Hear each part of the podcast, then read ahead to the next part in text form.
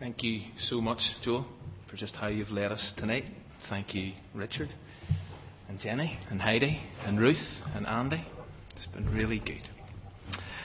Uh, I'd like us to pick up from where we left off this morning. Uh, we're going to spend most of our time in Exodus chapter 41. If you have a, a Bible with you, I'd invite you to turn there.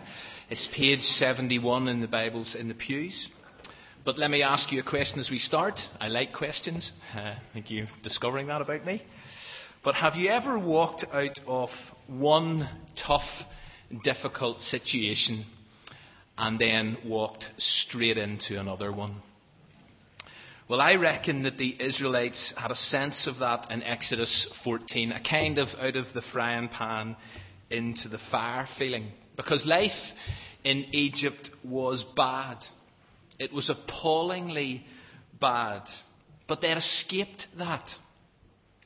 Thanks to God and His dramatic intervention into their lives and into their bleak situation, after ten devastating plagues, their oppressors, Pharaoh and the Egyptians, had given in and had just let them go free. All 600,000 plus of them. But in a matter of days, they found themselves in what looked like and probably felt like an even greater mess. Standing in front of them was the sea, and bearing down upon them was the Egyptian army sweeping in for the kill. They were, if you like, caught between a rock and a hard place. And Pharaoh had clearly changed his mind. Or to be more accurate, God had hardened his heart yet again.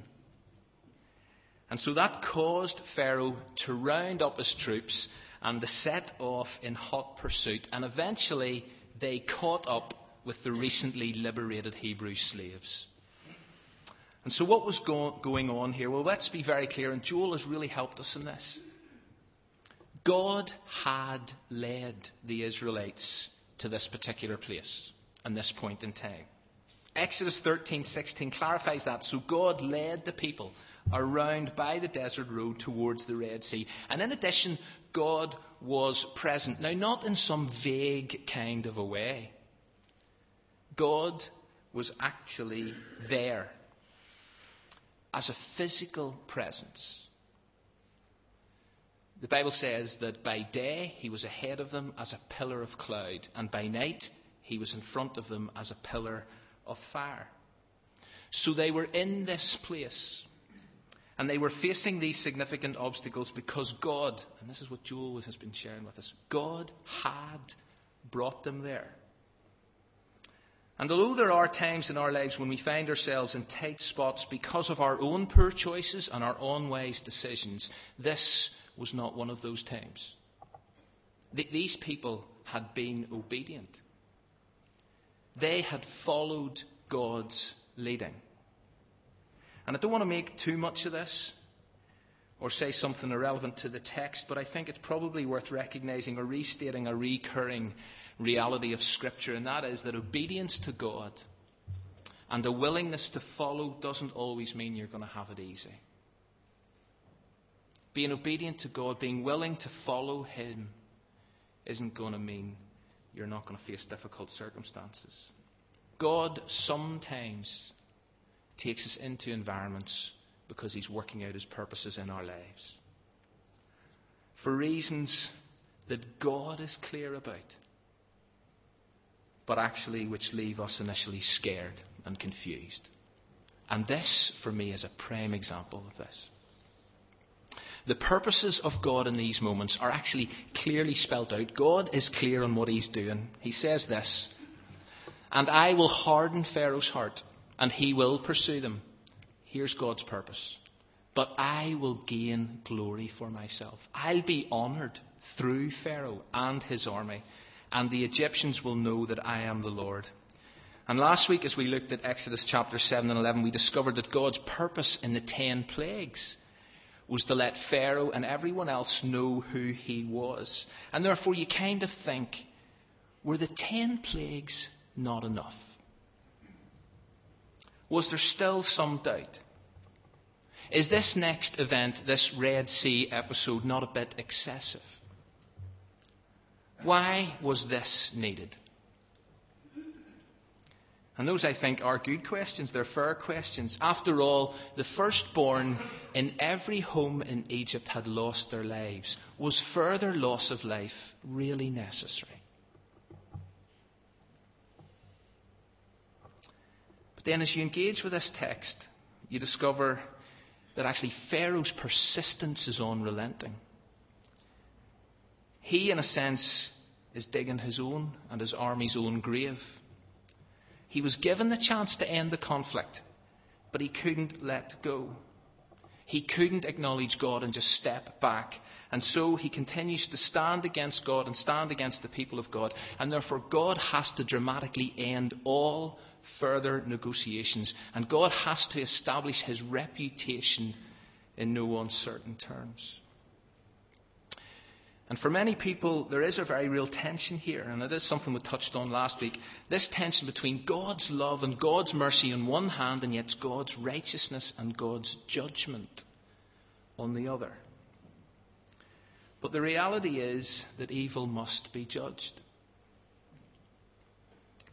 And something has got to be done about it. God, being God, cannot just turn a blind eye, cannot overlook it. Miroslav Volf uh, writes about this in his book Exclusion and Embrace. Now, it's not about this story specifically, but it is about this issue generally. And I, I, think what he says in that book is really interesting. It's quite provocative, and it certainly gets me to think of things in a kind of fresh way. A non indignant God or a non aggrieved God would be an accomplice in injustice, deception, and violence. But God will judge. Not because God gives people what they deserve, but because some people refuse to receive what no one deserves. If evildoers experience God's terror, it is not because they have done evil, but because they have resisted to the end the powerful lure of the open arms of the crucified Messiah. It's an interesting perspective. We apply it to Pharaoh. Pharaoh resisted, and he kept resisting right to the end, and therefore evil had to be dealt with, and it had to be dealt with decisively, and in no uncertain terms, as it was here. But let's not go there yet, because back to the story. Because although God is absolutely clear on what he's doing, clear on his purposes, I will be honoured in this. I'll be honored through Pharaoh. I'll be honored through the Egyptians. The people, the Israelites, are scared senseless. As Pharaoh approached, the Israelites looked up, and there were the Egyptians marching after them. They were terrified, and they cried out to the Lord. And I think it's really interesting that when they looked up in these moments, they didn't immediately see the pillar of cloud. They didn't immediately see the pillar of fire that was always in front of them. But instead, they now saw and were consumed by their circumstances. They lost their focus. Although God was there with them, physically there with them, they took their eyes off Him and got scared. And it's a bit like Peter during the walking on the water incident in the New Testament. But who could blame the Israelites? I mean, humanly speaking, this looked ominous. And although God was there, and although God had done so much for them already, this particular situation, these specific circumstances didn't look good, and so fear kicked in. And it's a reality that we all must deal with. Because we all get scared from time to time. And if we're honest, I think we can identify with these people because even though we sit in here this evening as a church and as a community of Christian people, even though we know that God is always with us, we believe that God is a constant presence, that He never leaves us, that God, to quote the psalmist, is an ever present help in times of trouble. Although we know all of this, I still get scared at times. I still lose focus. I still worry like mad in certain contexts. And so, here in this place, as God's people look around them at their circumstances, they are terrified. And how they respond is disappointing. But it's not surprising. They turn on Moses. And using a bunch of quick fire, sarcastic questions, they voice off to him. Weren't the cemeteries large enough in Egypt so that you had to take us out here in the wilderness to die? What have you done to us taking us out of Egypt? Back in Egypt, didn't we tell you this would happen? Didn't we tell you leave us alone here in Egypt? We're better off as slaves in Egypt than as corpses in the wilderness. And there was a hint of truth in their comments. Because you'll remember that after Moses and Aaron went to see Pharaoh for the first time, Pharaoh reacted badly. And he insisted that from now on they've got to collect their own straw but still produce the same volume of bricks. And as a result, the Israelites wanted God to judge Moses and Aaron. They actually said, You know something? You have made us, Moses and Aaron, you have made us obnoxious to the Egyptians. And so their sarcasm and their complaining had a reference point. But the reality is, these people did desperately want out. They hated Egypt. They were miserable in that place. And we know that because of something God said to Moses at the burning bush when he said this I have indeed seen the misery of my people in Egypt. I have heard them crying because of their slave drivers, and I am concerned about their suffering. The people wanted out, and they got out. But at the first sign of difficulty, the first sign of hassle, rather than trust God, rather than respect their leadership, who had done so much for them and brought them so far, they started pointing the finger and complaining. And as you read the rest of the story in subsequent chapters, you discover this is actually their default response in similar situations. It happened in Exodus 15, and I quote, The people grumbled against Moses, saying, What are we going to drink? It happened in Exodus 16 when the whole community grumbled against Moses and Aaron because they thought they're going to starve to death. And it happened in Exodus 17 when again they grumbled against Moses for bringing them out of Egypt and making their children and livestock face dying in this place. Whenever things didn't go their way, whenever they faced challenges, whenever their backs were against the wall, what did they do? They whinged. They became constant compulsive, chronic complainers. And it must have been really hard to listen to for Moses, for Aaron, and for God. And I actually remember speaking about this here at Windsor back in February 19, or no, sorry, 2005, not 1995. Complaining does a whole lot of things. A whole lot of things. It does your head in. Complaining sucks the life clean out of you if you have to listen to it all the time. It grinds you down if all people do is whinge. But complaining also reveals a lack of trust in God. Do you know, God had done so much for these people by Exodus 14. And he would continue to do amazing things for them in the chapters that follow. God had proved who he was. God had showed these people, you can trust me. But either they just kept forgetting, or else, do you know something? We doubt God, you can actually do that again. And so at the first sign of trouble, whenever the going got tough, they didn't turn to God. Instead, they shifted into gripe mode. Rather than recognize who God was, rather than recall what God had done for them, they allowed the immediate, the here and now, to become everything. And whenever the here and now doesn't look that good, you tend to start to complain.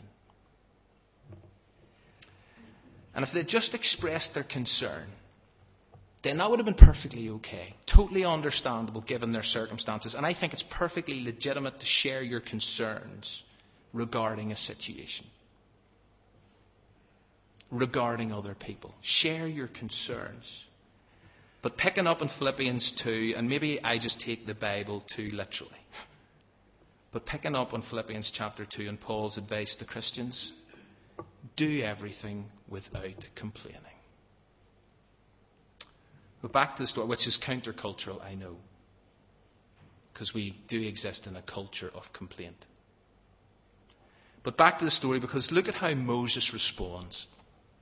And I think this is brilliant, verse 13, because it must have been very tempting for Moses to come back at the sarcasm, for Moses to have a go at the negative attitude. He must have wanted even to defend himself against their totally unfair accusations, and yet, as a wise leader, he speaks powerfully into their fear and their confusion and their uncertainty. And he says these three things. He says, Listen, guys, don't be afraid.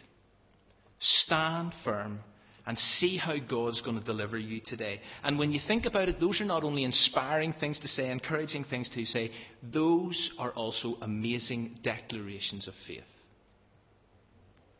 You see, Moses doesn't appear to have been told in advance what is about to happen with regard to the whole parting of the sea thing. And so, as he looks at the Red Sea in front of him, and as he looks at the advancing Egyptians bearing down upon them, his confidence in God is truly remarkable.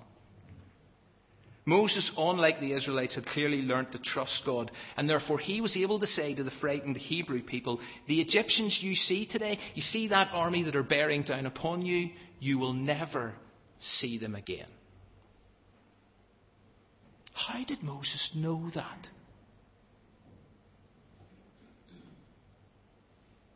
Moses somehow had a sense that God would not abandon them. Not now, not in this place, but instead that God would do something despite the fact that, humanly speaking, things, the situation, their circumstances, the presenting problems looked menacing.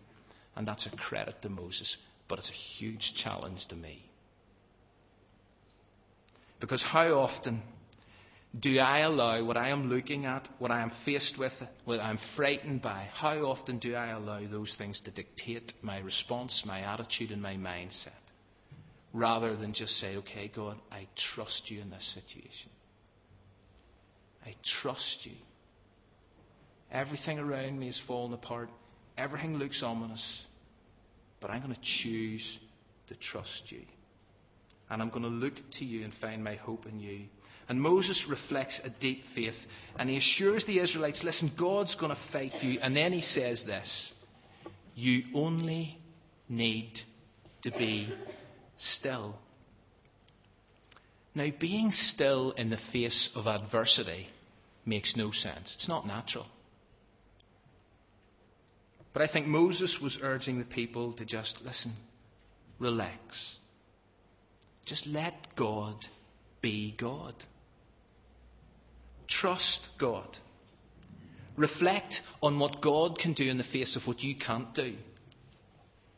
Develop an inner calm which doesn't come from a lack of troubles, but instead is derived from a steady, deep reflection on the way God has acted and intervened to date.